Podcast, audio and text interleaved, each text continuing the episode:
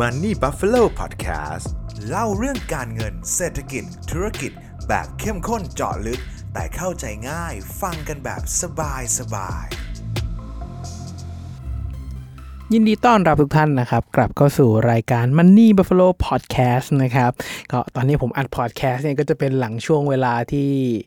เอ่ออเมริกานี่ประกาศตัวเลข CPI ออกมาแล้วกันนะครับจริงๆก็อยากรอตัวเลขนี้ก่อนแหละครับแล้วค่อยทำคอนเทนต์ด้วย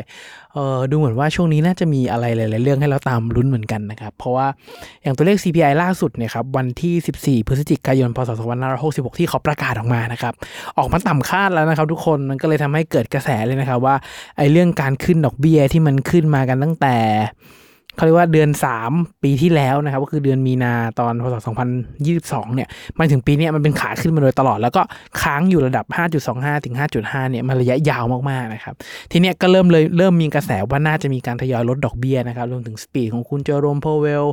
รวมถึงเอ่อ การคาดการณ์ของหลายๆบล็อกที่ผมไปนั่งอ่านนั่งฟังมาเนี่ยก็มีหลายบล็อกส่วนใหญ่บล็อกส่วนใหญ่เกือบทั้งหมดเลยนะครับ คาดการณ์ว่าน่าจะมีการปรับลดดอกเบี้ยใน cycle ข้างหน้านะครับซึ่งสำหรับผมแล้วถ้าเกิดมีการปรับลดดอกเบี้ยขึ้นมาจริง ๆ นะครับส่วนตัวก็แอบคิดว่าในระยะสั้น 3-6 เดือนหลังจากที่เริ่มมีการลดดอกเบี้ยเนี่ยน่าจะเห็นตลาดกลับมาแบบสดชื่นเลยนะครับทุกคน แต่ว่าอย่างที่เรารู้กันเลยครับว่าเรื่องของเศรษฐกิจไม่ดีเรื่องของแรงกดดันทางด้านเศรษฐกิจทั้งเรื่องวิกฤตธนาคารต่างๆเนี่ยมันยังไม่ได้หมดไป นะครับดังนั้นก็ให้ทุกคนติดตามการลงทุนใกล้ชิดสักนิดนึงแล้วกันนะครับ ช่วงนี้ผมว่าเป็นอีกหนึ่งช่วงที่เป็นหัวเรียวหัวต่อเลยหรือว่า ถ้าใครที่เป็นนักลงทุนคริปโตผมว่าช่วงนี้น่าจะแบบรู้สึกfeel good นิดนึงใช่ว่าตลาดมันขึ้นมาค่อนข้างเยอะนะครับ BTC ขยับจากช่วงต้นปีนี้ 20,000 ต้นๆนะครับ ตอนนี้ขึ้นมา 30,000 ปลายเกือบ 40,000 แล้ว ถ้าใครถือ BTC ผมว่าปีนี้น่าจะเป็นอีก asset หนึ่งที่มีผลตอบแทนที่ค่อนข้างดีเลยแล้วกันนะครับ ยังไงก็ติดตามทุกตลาดแล้วก็ move ให้ทันแล้วกันนะครับทุกคน wrap up ตลาดสั้นๆแล้วกันนะครับ อยากจะฝากไว้เพราะผมตามเรื่องนี้อยู่อยากจะมาแบ่งปันทุกคนนะครับ จริงๆ วันนี้อยากจะมาชวนคุยอีกเรื่องหนึ่งครับ คือเรื่องของเงินดิจิทัล 10,000 บาทนะครับ ซึ่งในอาทิตย์ที่แล้วเนี่ยก็ได้มีการปรับรายละเอียดละกันนะครับ เหมือนหารือแต่ยังไม่ได้ไฟนอลนะครับ ทุกคนว่าสุดท้ายเนี่ยเขาไม่ได้เลือกแจกทุกคนแหละนะครับ ที่บอกว่าจะใช้วงเงินตั้งแต่เด็กอายุ 16 ปีขึ้นไป แล้วก็จะแจกให้คนละ 10,000 บาท เอาไปใช้จ่ายสีเรื่องพวกนี้ไม่ไม่เกิดขึ้นแล้วนะครับ ตอนเนี้ย การหารือล่าสุดที่ออกมานะครับ ก็คือจะแจกให้เฉพาะคนที่มีเงินเดือนต่ำกว่า 70,000นะครับและหรือนะครับก็คือต้องสองเงื่อนไขถ้าเกิดมีเงื่อนไขใดเงื่อนไขหนึ่งเนี่ยที่มันมากกว่านะครับก็จะไม่ได้เลยก็คืออีกเงื่อนไขหนึ่งก็คือเงินฝากต่ำกว่า 5 0 0แสนนะครับดังนั้นถ้าใครที่อายุมากกว่า 16 ปี แล้วมีรายได้ต่ำกว่า 70,000 ต่อเดือนแล้วมีเงินเก็บน้อยกว่า 5 0 0แสนหรือถ้าใครมีเก็บเงินเก่งนะครับเงินไม่ถึง 70,000หรอกแต่เก็บเงินเก่งมีเกิน 5 0 0แสนเนี่ยก็อดนะครับสำหรับเรื่องนี้นะฮะทีนี้แน่นอนครับวงเงินมันจะใช้น้อยลงแน่นอน ซึ่งถามว่าเป็นเรื่องที่ดีไหมดีกว่าเดิมไหมผมว่าเรื่องนี้มันมีหลายแง่มุมที่ต้องพูดคุยกันได้นะครับว่าการอาชีพเงินรอบนี้จะเป็นการตำน้ำพริกละลายแม่น้ำหรือเปล่านะครับเพราะว่าถ้าเกิดอาชีพเราไปตรงๆแบบนั้นเนี่ยสิ่งหนึ่งที่เราต้องพึงระลึกแล้วก็พึงคิดไว้เสมอนะครับว่า การที่จะอัดฉีดเงินเข้าไปและให้ประชาชนใช้จ่ายและให้เกิด multiple multiply นะครับจริง ๆ ขึ้นมาในระบบเศรษฐกิจเนี่ยแล้วทำให้เศรษฐกิจมันวิ่งได้จริงๆครับมันต้องอาศัยหลากหลายปัจจัย มันต้องมีโครงสร้างเศรษฐกิจที่เอื้อ อย่างเช่น สมมติง่ายๆว่าถ้าอยากให้ทุกคนเห็นภาพว่าเศรษฐกิจมันจะหมุนยังไงใช่ไหมครับ โดยปกติถ้ามันจะหมุนจริงๆอะมันต้องเกิด transaction หลายๆ transaction ครับ อย่างเช่น แม่ค้านะครับ เดินไปพ่อค้าพ่อค้าหมูเดินไปหน้าฟาร์มหมูนะครับเพื่อขอซื้อหมูหนึ่งตัว จากนั้นเอาหมูเข้าโรงแร่มาแล่นะครับพอหมูมาแล่ปุ๊บมีการแบ่งขายให้กับยี่ปัว และยี่ปัวก็ไปตั้งขายในตลาดนะครับพอตั้งขายในตลาดปุ๊บแม่ค้าหมูปิ้งมาซื้อหมู นะครับแม่ค้าหมูปิ้งมาซื้อหมูให้ผู้บริโภคได้กินกันเนี่ยจะเห็นได้ว่า โหกว่ามันจะเป็นหมูต้าฟาร์มเนี่ยจนมาถึงเราได้ทานหมูปิ้งไม้หนึ่งเนี่ยครับมันมา 6 7 ทอดนะครับทุกคนมันต้องให้เกิดภาพแบบนี้นะครับถึงถ้าเกิดว่าโครงสร้างเราไม่ได้มีการกระจายอาชีพ ได้เป็นหลายทอดแล้วเกิดการใช้จ่ายหลายทอดแบบนี้จริงๆนะครับแบบอย่างเช่น การซื้อหมูเราก็ซื้อจากผู้ผูกขาดเพียงเจ้าเดียว จากนั้นคนที่ได้เงินไปก็เอาเงินไปใช้จ่ายเข้ากับผู้ผูกขาดอีกเนี่ยเศรษฐกิจมันจะไม่หมุนนะครับ ซึ่งมันก็จะมีงานวิจัยออกมาอย่างต่อเนื่องเลยในช่วงที่ผ่านมาตอนที่มันมีเรื่องข่าวเศรษฐกิจนะครับนักวิชาการออกมาเตือนหลายคนออกมาเตือนนะครับว่า multiple ช่วงนี้มันน่าจะน้อยนะ เพราะว่ามันเป็นเศรษฐกิจไม่ดี แล้วโครงสร้างของประเทศเราไม่เอื้อนะครับมันมันก็จะต้องคุยกันเรื่องนี้ไปเรื่อยๆ แล้วก็อีกเรื่องหนึ่งที่ผมว่าที่ ผมเชื่อว่าทุกคนน่าจะเห็นจากปกพอดแคสต์แล้วนะครับ นั่นก็คือเรื่องของวินัยทางการคลังเนี่ยน่าตั้งคำถามเหมือนกันนะครับ จริงๆ พอพูดถึงคำว่าวินัยทางการคลังเนี่ยหลาย ๆ คนละกันนะครับ ที่อาจจะไม่ได้ติดตามเศรษฐกิจใกล้ชิด หรือว่าเออไม่ได้แบบเป็นสายนโยบายมากเนี่ยอาจจะไม่ค่อยเก็ตนะครับคำว่าวินัยทางการคลังคืออะไรนะครับ เดี๋ยวผมจะขอ clarify เรื่องนี้แบบทำให้เห็นภาพง่ายขึ้นนะครับ จริง ๆคำว่าวินัยทางการคลังเนี่ยมันคือคำว่าวินัยทางการเงินของรัฐบาลของประเทศนั่นแหละครับ ซึ่งถ้าเกิดทุกคนนึกถึงวินัยทางการเงินของบุคคลของตัวเราก่อนเนี่ยแหละครับ จริง ๆ มันเป็นเรื่อง basic เรื่อง simple แบบนั้นเลยครับ คือ คนที่มีวินัยทางการเงินที่ดี ก็คือจะต้องหารายได้ได้มากกว่ารายจ่าย และมีรายจ่ายเหลือเงินออมถูกไหมครับ และมีเหลือเงินออมเผื่อสภาพคล่องใช้จ่ายนู่นฉุกเฉินได้เสร็จปุ๊บ ก็จะมีเงินออมเหลือไปลงทุนนะครับ พอมีเงินออมเหลือไปลงทุนปุ๊บแล้วลงทุนปุ๊บมันสามารถสร้าง passive income กลับมาได้ในอนาคต มีมูลค่าเพิ่มในอนาคตได้ คนคนนั้นก็จะมีรายได้ที่กลับมาแล้วรายได้ก็จะยิ่งเพิ่มขึ้น ยิ่งเพิ่มขึ้น ยิ่งเพิ่มขึ้น มากกว่ารายจ่ายก็ยิ่งเหลือเงินลงทุนมากขึ้น ก็ยิ่งจะมีเงินลงทุนมากขึ้นไปอีกนะครับอันเนี้ยคือตัวอย่างแบบ perfect case ของคนที่มีวินัยทางการเงิน มีความรู้ทางการเงินในการบริหารนะครับ คือมีวินัยอย่างเดียวไม่พอต้องมีความรู้ในการบริหารด้วยนะครับสำหรับบุคคลธรรมดา ทีนี้ถ้าเกิดไปมองในแง่ของภาพขนาดใหญ่ที่เป็นรัฐบาลนะครับ รัฐบาลเองก็จะมีวินัยทางการคลังถูกไหมครับ ซึ่งไม่ได้ต่างจากวินัยทางการเงินของบุคคลธรรมดาเลยครับ คือง่ายๆ คือเราอาจจะเคยได้ยินคำว่าใช้นโยบายการคลังแบบขาดดุล ก็แปลแบบบ้านๆเลยครับ ถ้าขาดดุลก็แปลว่าใช้นโยบายที่รายจ่าย มากกว่ารายได้นะครับ ถ้าใช้นโยบายการคลังแบบเกินดุลก็คือเป็นเป็นเป็นนโยบายการคลังที่สามารถหารายได้มากกว่ารายจ่ายนะครับ ดังนั้นเนี่ยพอภาพมันเป็นเรื่องของรายได้กับรายจ่ายรายจ่ายมากกว่ารายได้ถูกไหมครับ ทีนี้พอมีการเขาเรียกว่า มีการใช้นโยบายทางการคลังแบบขาดดุลแล้วกันนะครับสมมติว่ามีการใช้จ่ายออกไปเยอะมากเพราะตอนนี้มันต้องกระตุ้นเศรษฐกิจเศรษฐกิจไม่ดีใช่ไหมก็ต้องมีการดำเนินวินัยทางการคลังแบบขาดดุลก็คือเราจะต้องใช้จ่ายมากขึ้น รัฐบาลจะต้องมีการใช้จ่ายมากขึ้นนะครับซึ่งแน่นอนนะครับว่าพอมันใช้จ่ายมากขึ้น เงินเก็บในกระเป๋าจะลดลงถูกไหมครับดังนั้นเพื่อเป็นการลดการขาดดุลหรือว่าลดให้รายจ่ายหรือเรียกว่าเป็นการเพิ่มรายได้แล้วกันนะครับ นั่นก็คือในอนาคตเนี่ยพอเห็นภาพขาดดุลแบบนี้เนี่ย สิ่งหนึ่งในฐานะที่เราเป็นประชาชนเนี่ยเราจะโดนสิ่งหนึ่งแน่นอนครับ คือสิ่งที่เรียกว่าภาษีในอนาคต ที่จะเป็นภาระในอนาคตแน่นอนนะครับ ทุกคนเวลาเกิดขาดดุลมานาน มีการใช้เงินเยอะๆมีแบบเออใช้เงินเยอะๆรายได้ไม่พอกับรายจ่าย อนาคตจะต้องหารายได้เพิ่ม ซึ่งถ้ามองรัฐบาลเป็นบริษัทบริษัทหนึ่งนะครับรายได้หลักเขาคือการเก็บภาษีครับรายได้มาจากการภาษี ดังนั้นเขาต้องคาดหวังว่าเขาจะเก็บภาษีได้มากขึ้นนะครับ หรือถ้าแปลแบบบ้านๆนิดนึงคนเออ รัฐบาลไหนที่มีวินัยทางการคลังที่ดีเนี่ยก็คือมีการ balance รายได้กับรายจ่ายที่ดี มีการบริหารที่ดี มีการหารายได้เก่ง ใช้จ่ายอย่างเหมาะสม แล้วมันเหลือเงินเอาไปลงทุนต่อได้นะครับ นอกจากนี้มันก็ต้องมีการบริหารเงินที่ดีด้วยว่า เราต้องมีเป้าหมายชัดเจน ชัดเจนว่าพอเรามีเงินเหลือหรือว่าการใช้จ่ายที่จ่ายออกไปเนี่ย มันใช้จ่ายเพื่ออะไร มันใช้จ่ายเพื่อสินค้าฟุ่มเฟือยหรือเปล่าอย่างเช่นอะเราเราอยากได้มือถือเครื่องใหม่มากเราซื้อมือถือมาเพื่อมาเล่นเกมเงี้ยแน่นอนครับอย่างที่เราอย่างที่เรารู้กันว่าถ้าเล่นเกมไม่ได้ไปถึงขั้น e-sport หรือทำคอนเทนต์ลง YouTube เป็น stream แบบคลายเครียดอย่างเดียวเนี่ยการที่กู้เงินมาซื้อมือถือเพื่อเล่นเกมแบบนี้เนี่ยมันถือในทางการเงินนะครับมันถือว่าเป็นหนี้ที่ไม่ค่อยดีเท่าไหร่เป็นหนี้ถ้าเกิดบ้านๆเขาก็คือ เป็นหนี้ที่นี่มันใช้คำว่าหนี้เสียก็ไม่ถูกมันเป็นหนี้ไม่ดีแล้วกันนะพอเป็นหนี้ไม่ดีปุ๊บแปลว่ามันเป็นภาระในอนาคตเราต้องมีภาระการใช้จ่ายในอนาคตกลับมา การคลังก็เหมือนกันเลยครับ คือถ้าเกิดการใช้จ่ายในครั้งนี้เนี่ยโดยเฉพาะเงินดิจิทัลหนึ่งหมื่นบาทเนี่ยมันก็มีนักวิจัยมีคนออกมาบอกนะครับว่าไม่ไม่นับเรื่องว่าถูกหรือผิดกฎหมายก่อนนะครับ ว่าไอการใช้จ่ายเนี่ยใช้จ่ายออกไปเนี่ยมันไม่น่าจะตีกลับมาเป็นมูลค่าในอนาคตนะคือถ้าเกิดมองว่ารายจ่ายครั้งนี้เป็นการลงทุนเนี่ย มันเป็นเหมือนการลงทุนที่ค่อนข้างเสียเปล่าครับ มันจะไม่ได้สามารถเก็บภาษีในอนาคตได้มากขึ้นอย่างที่เขาตั้งใจ ถามว่าเก็บได้มากขึ้นไหมจากงานวิจัยแล้วครับ มันเก็บได้มากขึ้นแน่นอน เพราะว่าเมื่อมีคนใช้จ่ายมันจะเกิดแน่นอนแวดเก็บได้ทันทีทุก 15 วันนะครับเเกิดรายได้เพราะว่า ร้านค้าที่สามารถรับเงินดิจิทัลได้ก็ต้องลงทะเบียนเสียแวดนั้นก็จะถูกเก็บรายได้ด้วยถ้าเป็น SME หรือว่าเป็นนิติบุคคลทั่วไปก็ตีกลมๆ 20%ถ้าไม่ได้อยู่ในหมวดธุรกิจพิเศษอะไรนะครับ ดังนั้นรายได้รัฐบาลจะได้เยอะมากขึ้นแน่นอนนะครับ แต่ว่าถ้าถามว่ามันจะเยอะมากกว่ารายจ่ายที่อัดฉีดเทเปรี้ยงลงไปไหมเนี่ยคำตอบคือไม่แน่นอนครับ ดังนั้น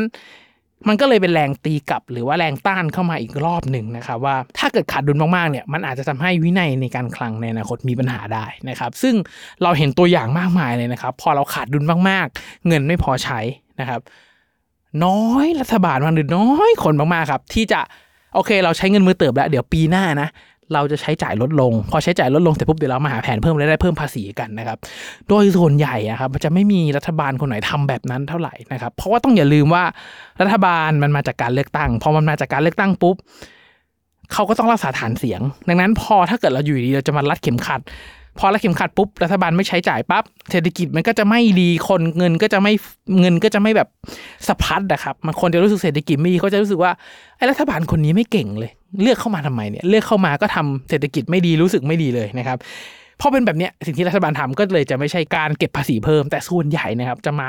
ลดภาษีสวนทางด้วยซ้ำแต่ว่าวิธีการแก้ไขปัญหามักจะใช้การกู้เงินเข้ามานะครับไอการกู้เงินเนี่ยแหละครับตัวปัญหาเลยกู้ไปเรื่อยๆยิ่งกู้เยอะดอกเบี้ยจะยิ่งเริ่มสูงขึ้น เครดิตเริ่มแย่ลงก็จะยิ่งเสียดอกเบี้ยมากขึ้นนะครับซึ่งไอเรื่องไอเรื่องนโยบายทางการคลังแบบขาดดุลเนี่ยแหละครับพอขาดดุลมากๆ เริ่มมีการกู้มากๆเนี่ย มันจะเป็นจุดเริ่มต้น หรือว่าจุดต่อไปสู่สิ่งที่เรียกว่า hyperinflation นะครับผมเชื่อทุกคนรู้จักคำว่า hyperinflation อยู่แล้วก็คือ การที่ทุกคนเปิดไปหน้าอ่า trading economics เว็บไซต์ก็ได้นะครับ และเห็นสักประเทศหนึ่งที่มีเงินเฟ้อระดับร้อยเปอร์เซ็นต์นะครับ แบบนั้นไม่เรียกเงินเฟ้อแบบทั่วไปนะครับ ไม่ใช่สภาวะปกตินะครับ แต่มันเป็นสภาวะที่เรียกว่า hyperinflation ก็คือ สภาวะทางการคลังของประเทศล่มสลายนะครับทำให้สกุลเงินของประเทศนั้นที่เป็นตัวแทนของความมั่นคงของประเทศเนี่ย มันออกดอกออกผลในทางที่ไม่ดี พอออกดอกออกผลในทางที่ไม่ดีครับ มันเลยทำให้เหมือนประเทศนั้นแบบล้มทั้งยืนแล้วก็เกิดวิกฤตมาอย่างต่อเนื่องเลยนะครับ แต่ว่าบอกกับทุกคนก่อนนะครับ จากที่ผมดูมาเท่าที่ความรู้ที่ผมมีแล้วก็ติดตามข่าวเศรษฐกิจมาแบบ 10 ปีแล้วเนี่ยครับ ต้องยอมรับนะครับว่าประเทศไทยเราตอนเนี้ยวินัยทางการคลังค่อนข้างดีนะครับ แล้วก็วินัยทางการเงินเเรื่องของแบงก์ชาติที่ควบคุมอยู่ทำได้ดีมากนะครับ อันนี้อาจจะผมใช้คำว่าอาจจะนะครับ อาจจะเป็นข้อดีจากตอนปี 40 ที่เราค่อนข้าง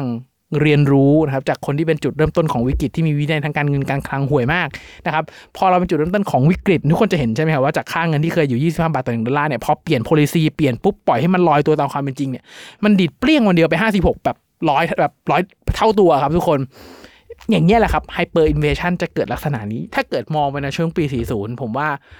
จะบอกว่าเมืองไทยโดน hyperinflation ก็ไม่ผิดนะครับ เพราะว่าของที่นำเข้ามาเราต้องจ่ายแพงขึ้น 2 เท่า ดังนั้น สมมุตินะครับมือถือเครื่องหนึ่งเราเคยซื้อ 20,000 แล้วนำเข้ามาเราต้องจ่าย 40,000อะสำหรับคนที่อยู่ในประเทศนี่คือแบบลำบากมากนะครับ แล้วจุดเริ่มต้นของ hyperinflation ถ้าเกิดสมมตินะครับว่าเราไม่ได้มีการติดตามทางการคลังอย่างต่อเนื่อง ไม่ได้มีการประเมินความเป็นไปได้อย่างต่อเนื่องเนี่ยปัญหาที่จะตามมาคือมันจะกู้มากขึ้นเรื่อยๆครับ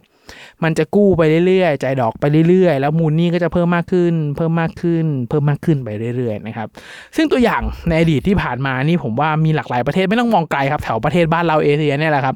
มีหลากหลายประเทศเลยที่กำลังเข้า loop แบบนี้ แล้วก็ไม่อยากจะใช้คำว่าประเทศเขาอยู่ความเสี่ยงต่อการล่มสลาย แล้วก็เกิดวิกฤตการกลับมายากมากๆนะครับหลากหลายประเทศเลยอย่างเช่นอะผมยกตัวอย่างอย่างเช่นลาวเลยนะครับผมเชื่อว่าถ้าเกิดช่วงนี้ข่าวของลาวเนี่ยน่าจะเข้าหู ทุกคนถูกไหมครับว่าประเทศลาวนี่เป็นอีกประเทศหนึ่งที่กำลังเกิด ผมใช้คำว่าเกิด inflation สูงนะครับสำหรับผมก็ใกล้เคียงกับว่า hyperinflation แล้วนะครับ มันค่อนข้างสูงมากแล้วมันไม่มีแนวโน้มจะลดลงเลยนะครับ เนื่องจากว่าลาวเนี่ยครับ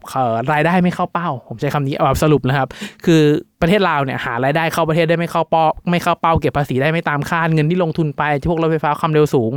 ไม่ได้หมุนเศรษฐกิจได้อย่างที่ตั้งใจนะครับอันนั้นแบบขนาดลงทุนเป็นรถไฟฟ้าความเร็วสูงนะครับแบบรถไฟฟ้าทำทั่วประเทศเนี่ย ยังดูมีแนวโน้มมีรายได้กลับมานะครับเพื่อเปรียบเทียบกับการที่อัดฉีดเปรี้ยงเดียวแล้วให้แบบคนกระชุ่มกระชวยเนี่ยโอ้โหผมว่าการทำโครงสร้างพื้นฐานแบบนี้ยังดูมีทรงมากกว่าสำหรับผมละกันนะครับ พอรายได้ไม่เข้าเป้า แต่ว่ารายจ่ายเพิ่มถูกไหมพอรายจ่ายเพิ่มปุ๊บเนี่ยเขาก็กู้เงินเพิ่มครับพอกู้เงินเพิ่มพอค่างเงินอ่อนเนี่ยอ่อนค่อยๆอ่อนทยอยอ่อนใช่ไหมครับแล้วประเทศลาวเนี่ยต้องเป็นประเทศหนึ่งที่นำเข้าน้ำมันนะนะครับน้ำมันที่ประเทศลาวแพงมากนะครับ ตอนนี้ลิตรหนึ่งตอนที่ผมไปโอ้โหลิตรหนึ่ง ห้าสิบหกสิบาท ผมไม่แน่ใจตอนนี้อาจจะทะลุเจ็ดสิบแปดสิบไปแล้วนะฮะ ทีนี้พอมันต้องนำเข้าเพื่อนำน้ำมันมาใช้งานในประเทศ ยิ่งนำเข้ามากขึ้น ก็ต้องยิ่งกู้มากขึ้นเรื่อยๆ มันก็จะยิ่งเป็นงูหลูลูบนรกงูกินหางไปครับ เพราะว่านอกจาก น้ำมันที่ต้องนำเข้ามาเป็นพลังงานนู่นนั่นนี่แล้วนะครับ มีเรื่องของอาหารด้วยนะครับ ที่ลาวจะต้องนำเข้ามานะครับดังนั้นเขาก็จะยิ่งกู้มากขึ้นไปอีก กู้มากขึ้นไปเรื่อยๆวนลูปไปเรื่อยๆนะครับมันก็จะยิ่งทำให้ค่าเงินยิ่งอ่อนลงนั้น ถ้าตอนนี้ใครมองเห็นค่าเงินกีบ หรือว่าเปิดดูค่าเงินกีบนะครับเละเทะมากๆนะครับผมใช้คำว่าเละเทะมากๆเลยนะครับเนื่องจากเหตุผลนี้นะครับจุดเริ่มต้นจากวินัยทางการคลังที่แย่รายได้ drop เยอะ แล้วก็มีการใช้จ่ายที่จำเป็นจะต้องใช้จ่าย ซึ่งจริงๆคือถ้าเกิดไม่ใช้จ่ายประเทศเขาก็อยู่ไม่ได้ก็ขาดแคลนอาหารขาดแคลนพลังงานไปนะครับ ดังนั้นก็ต้องระมัดระวังก็ต้องดูเรื่องของวินัยทางการคลัง ประกอบไปด้วยเรื่อยๆตลอดทางนะครับ อีกประเทศหนึ่งที่โดนเหมือนกันนะครับ แล้วโอ้ตอนนี้ยังไม่สำหรับผมที่ไปดูมาคือยังไม่เห็นทางออกเลยครับก็คือศรีลังกานะครับศรีลังกานี่ก็คือหนักอยู่เหมือนกันนะครับ ทั้งโอ้รัฐบาลนี่มาประชานิยมจ๋าเลยนะครับ แจกเงินลดภาษีดูดูดูเดือดรุนแรงนะครับ ใช้จ่ายยับยับนะครับลดนอกจากจะอัดฉีดใช้จ่ายแล้วครับ ยังลดภาษีก็คือลดรายได้ของตัวเองลงเพื่อกระตุ้นเพื่อแบบทำประชานิยมอะครับก่อนปี 2000ก่อน2019 ที่รัฐบาลใหม่อีก แล้วทีนี้พอเจอโควิดถูกไหมครับรายได้ของประเทศศรีลังกาคือ60%มาจากการท่องเที่ยวฟงทรงเดียวกับไทยอะครับ คือท่องเที่ยวเยอะนะครับ แต่ว่าพอโควิดปุ๊บท่องเที่ยวแบบอัมาพาตเลยนะครับโควิดทำอัมาพาตไปเลย แล้วก็ช่วงอาจจะเป็นข้อซ้ำกรรมซัดของศรีลังกาบ้างครับ นอกจากใช้วินัยทางการคลังที่ไม่ค่อยดีแล้ว ประเทศเขาเนี่ยยังมี การผลิตไฟฟ้าจากพลังงานน้ำเนี่ยค่อนข้างเยอะนะครับ แต่ว่าในช่วงปีช่วงที่เกิดโควิดนะครับมันเป็นปีที่เกิดแบบเอลนิโยลานิญาค่อนข้างแรงนะครับมันทำให้น้ำมันสามารถผลิตไฟฟ้าได้ไม่เต็มที่ เขาต้องนำเข้าน้ำมันเหมือนกันนะครับ ซึ่งก็จะคล้ายๆลาวที่พอรายได้ตกรายจ่ายเพิ่ม พลังงานหาไม่ได้เหมือนเดิม ก็ต้องนำเข้าน้ำมันเพิ่ม ก็ยิ่งกู้เพิ่มนะครับบวกกับลดภาษี กู้วนลูปกู้ในประเทศไม่พอก็ไปกู้ต่างประเทศ แล้วก็เลยทำให้ลูปนรกนี้เกิดนะครับสุดท้ายแล้วก็ต้อง IMF ก็ต้องเข้าไปคุย ก็มีการแปลงสินทรัพย์เป็นทุนดูนนั่นนี่เอาเจ้าหนี้มันตั้งโต๊ะคุยกันนะครับสุดท้ายแล้วช่วงที่ผ่านมาเดือน 2 เดือนเนี่ยครับก็มีข่าวอีกว่าไอ้เงินทุนจาก IMF นี่อาจจะไม่ได้อีกนะครับ เพราะว่า IMF ไปตรวจสอบเจอว่าเจอการคอร์รัปชันภายในทำให้การเก็บภาษีดูไม่เข้าเป้าเหตุเพราะว่าของการคอร์รัปชันเลยนะครับ ซึ่งจะเห็นได้ว่าไอ้จุดเริ่มต้นของวินัยทางการคลังที่ไม่ดีนิดๆเนี่ยแหละครับ ที่มีการขาดดุลหน่อยๆ ถ้าเราไม่รีบกลับมาให้อยู่ในวินัยทางการคลังและ balance ให้มันดีนะครับ สมมติว่าเกิดเหตุการณ์ที่ไม่คาดฝัน แล้วรายได้มันตกแบบฮวบ ถ้าเป็นแบบ personal finance นะครับก็เหมือนกับอยู่ดีตกงานฟ้าผ่าครับแต่แบบในช่วงที่แบบเฮ้ยรายจ่ายตึงมือมากๆตึงมากๆตึงมากๆอยู่ดี ตกงานรายจ่ายวิ่งกระฉูดเราต้องกู้เพิ่มกู้เพิ่มลูปนรกของส่วนบุคคลของคนทั่วไปเจอแบบไหน รัฐบาลก็เจอได้เหมือนกันนะครับ ซึ่งถ้าเกิดถามผมจริงๆใจผมลึกๆเนี่ยถามว่าการแจกเงิน 1 0,000 บาทเนี่ยมันจะแบบเป็นเป็นปัญหาขนาดแบบโอ้โหพาประเทศไทยย่ำแย่เลยไหม จริงๆ ส่วนตัวผมคิดว่าก็คงไม่นะครับถ้าถามว่าเป็นวงเงินที่เยอะมาเยอะนะครับก็ประมาณ 2-3%ของ GDP เยอะแน่นอนนะครับแล้ว การเกลี่ยงบก็ทำได้ไม่เต็มที่แน่นอนนะครับแน่นอนว่าต้องกู้บางส่วนชัวร์ๆนะครับซึ่งก็ไม่รู้ว่าผิดกฎหมายเรื่องพรบเงินกู้ไม่ใช่ภาวะฉุกเฉินกู้ได้หรือเปล่าเรื่องนี้ต้องติดตามกันนะครับแต่ถ้าสมมติว่าผ่านขึ้นมาจริง ๆ ผมว่า ก็อาจจะเก็บภาษีเพิ่มได้บางส่วนจากร้านค้าที่เสียแวดที่ต้องไปใช้จ่าย แล้วก็มีแวดจ่ายหลาย ๆ ทอด รวมถึงภาษีเงินได้ที่รัฐบาลจะเก็บได้มากขึ้น ถามว่ามันช่วยไหมครับ จริง ๆ ผมว่ามันช่วยอยู่แหละมันช่วยทำให้เศรษฐกิจดีขึ้นเศรษฐกิจที่ไม่ดีมันก็ทำได้ดี แล้วมันก็ด้วยวินัยทางการคลังเงินสำรองมาระหว่างประเทศ เรื่องโดยถึงนโยบายทางการเงินที่ทางแบงก์ชาติดูแลอยู่จริง ๆ ในภาพรวมที่ผมลองดูนะครับ ก็ไม่ได้แย่นะครับค่อนข้างค่อนข้างอยู่ในระดับแข็งแกร่งเลยแล้ว ถ้าเกิดไปดูธนาคารที่เป็นแบบเหมือนฟอนเทียนะครับเป็นแบบเป็นรั้วกั้นเลยคือโดยปกติเวลาเศรษฐกิจจะเกิดวิกฤตนะครับมันจะเกิดที่แบงก์ก่อน แล้วมันจะลามเข้ามาข้างในนะครับ ทีนี้ผมก็เลยลองไปดูพวกแบบแบงก์ต่างๆ เอาจริงๆโหแข็งแกร่งนะครับ เงินสำรองยังเพียบอยู่เงินกองทุนยังเต็มอยู่นะครับ ดังนั้นผมว่าประเทศไทยจะเป็นวิกฤตรุนแรงขนาดเศรษฐกิจถดถอยพังเหมือนลาวเหมือนศรีลังกาหรือเหมือนอาร์เจนตินาไหม ผมว่าคงยังไม่ใช่ แล้วก็อาจจะยังไม่ใช่จุดที่แบบจุดเริ่มต้นละกันนะครับ แต่ว่า ผมว่าก็ต้องติดตามไปเรื่อยๆนะครับเพราะว่าเรื่องหนึ่งที่ผมรู้สึกไม่แน่ใจรู้สึกไปเองถ้าเกิดท่านใดรู้สึกแบบผมแบบคอมเมนต์พูดคุยกันได้นะครับคือ ผมรู้สึกว่าสิ่งที่เกิดขึ้นบนโลกออนไลน์ ความคิดเห็นหรือความคิดเห็นของประชาชนในโลกออนไลน์ที่มีการคอมเมนต์ที่มีการแชร์กันที่มีการทวีตกันอะไรต่างๆ หรือว่าสื่อต่างๆ ที่เอาความเห็นความคิดเห็นของโลกออนไลน์ไปอ่านในสื่อต่างๆ ก็ตามเนี่ย ผมรู้สึกว่า เหล่าผู้ทรงอำนาจ หรือคนที่รัฐบาลหรือคนที่มีอำนาจตอนเนี้ยเขาตามดูในช่องทางเหล่านี้อยู่นะครับ จะเห็นได้ว่าหลาย ๆ เรื่องเนี่ยเข้าหูเขามีการปรับ มีการชะลอ มีการ react กับสิ่งที่เกิดขึ้นเนี่ยค่อนข้างเร็ว ส่วนตัวผมผมชอบนะครับว่า มันก็จะทำให้การที่เราเขารู้สึกว่าการที่เขาทำแล้วมีคนคอยมองเขาอยู่เนี่ย สมมุติถ้าจะโกงก็โกงไม่มูมมามมากอะ หรือว่าถ้าเกิดจะใช้จ่ายอะไรก็ต้องคิดหน้าคิดหลังเอ่อกลัว feedback ที่จะไม่ดี เพราะว่าในแง่หนึ่งคือนักการเมืองก็ต้อง balance สองด้านนะครับ balance เรื่องของคะแนนเสียงตัวเองด้วย balance เรื่องของเอ่อ ประเทศต้องก้าวหน้าเติบโตเศรษฐกิจเติบโตด้วยนะ เพราะว่าถ้าเกิดด้านใดด้านหนึ่งเสียไปโอกาสที่จะได้สมัย 2 หรือการเลือกตั้งครั้งหน้ามันจะยากมากขึ้นนะครับ เราจะเห็นได้เลยว่า ถ้าย้อนไปข้างหลังเนี่ยประเทศไทยตอนโซเชียลมีเดียบูมบูมค่อยๆบูมเนี่ยไม่มีการเลือกตั้งเลยนะครับ เราอยู่ในยุครัฐประหารมาไอ้เลือกตั้งครั้งล่าสุดเนี่ยเป็นยุคที่มีการเลือกตั้งพร้อมโซเชียลมีเดียจริง ๆ ซึ่งจะเห็นได้ว่า มันมีความเปลี่ยนแปลงที่ยังเห็นได้ชัดและส่วนตัวผมว่ามันเป็นเรื่องที่ดีนะครับ ว่าสิ่งที่เราพูดมันเข้าหูพวกเขามากขึ้น ไม่ใช่กินมุมมาม หรือว่าจะไม่สนใจตอบสื่อยังไงก็ได้หรืออย่างเคสล่าสุดที่อันนี้แอบบนๆแล้วนะครับ อย่างเคสล่าสุดที่รถบรรทุกแล้วมีโลโก้ตัว B อยู่ข้างหน้า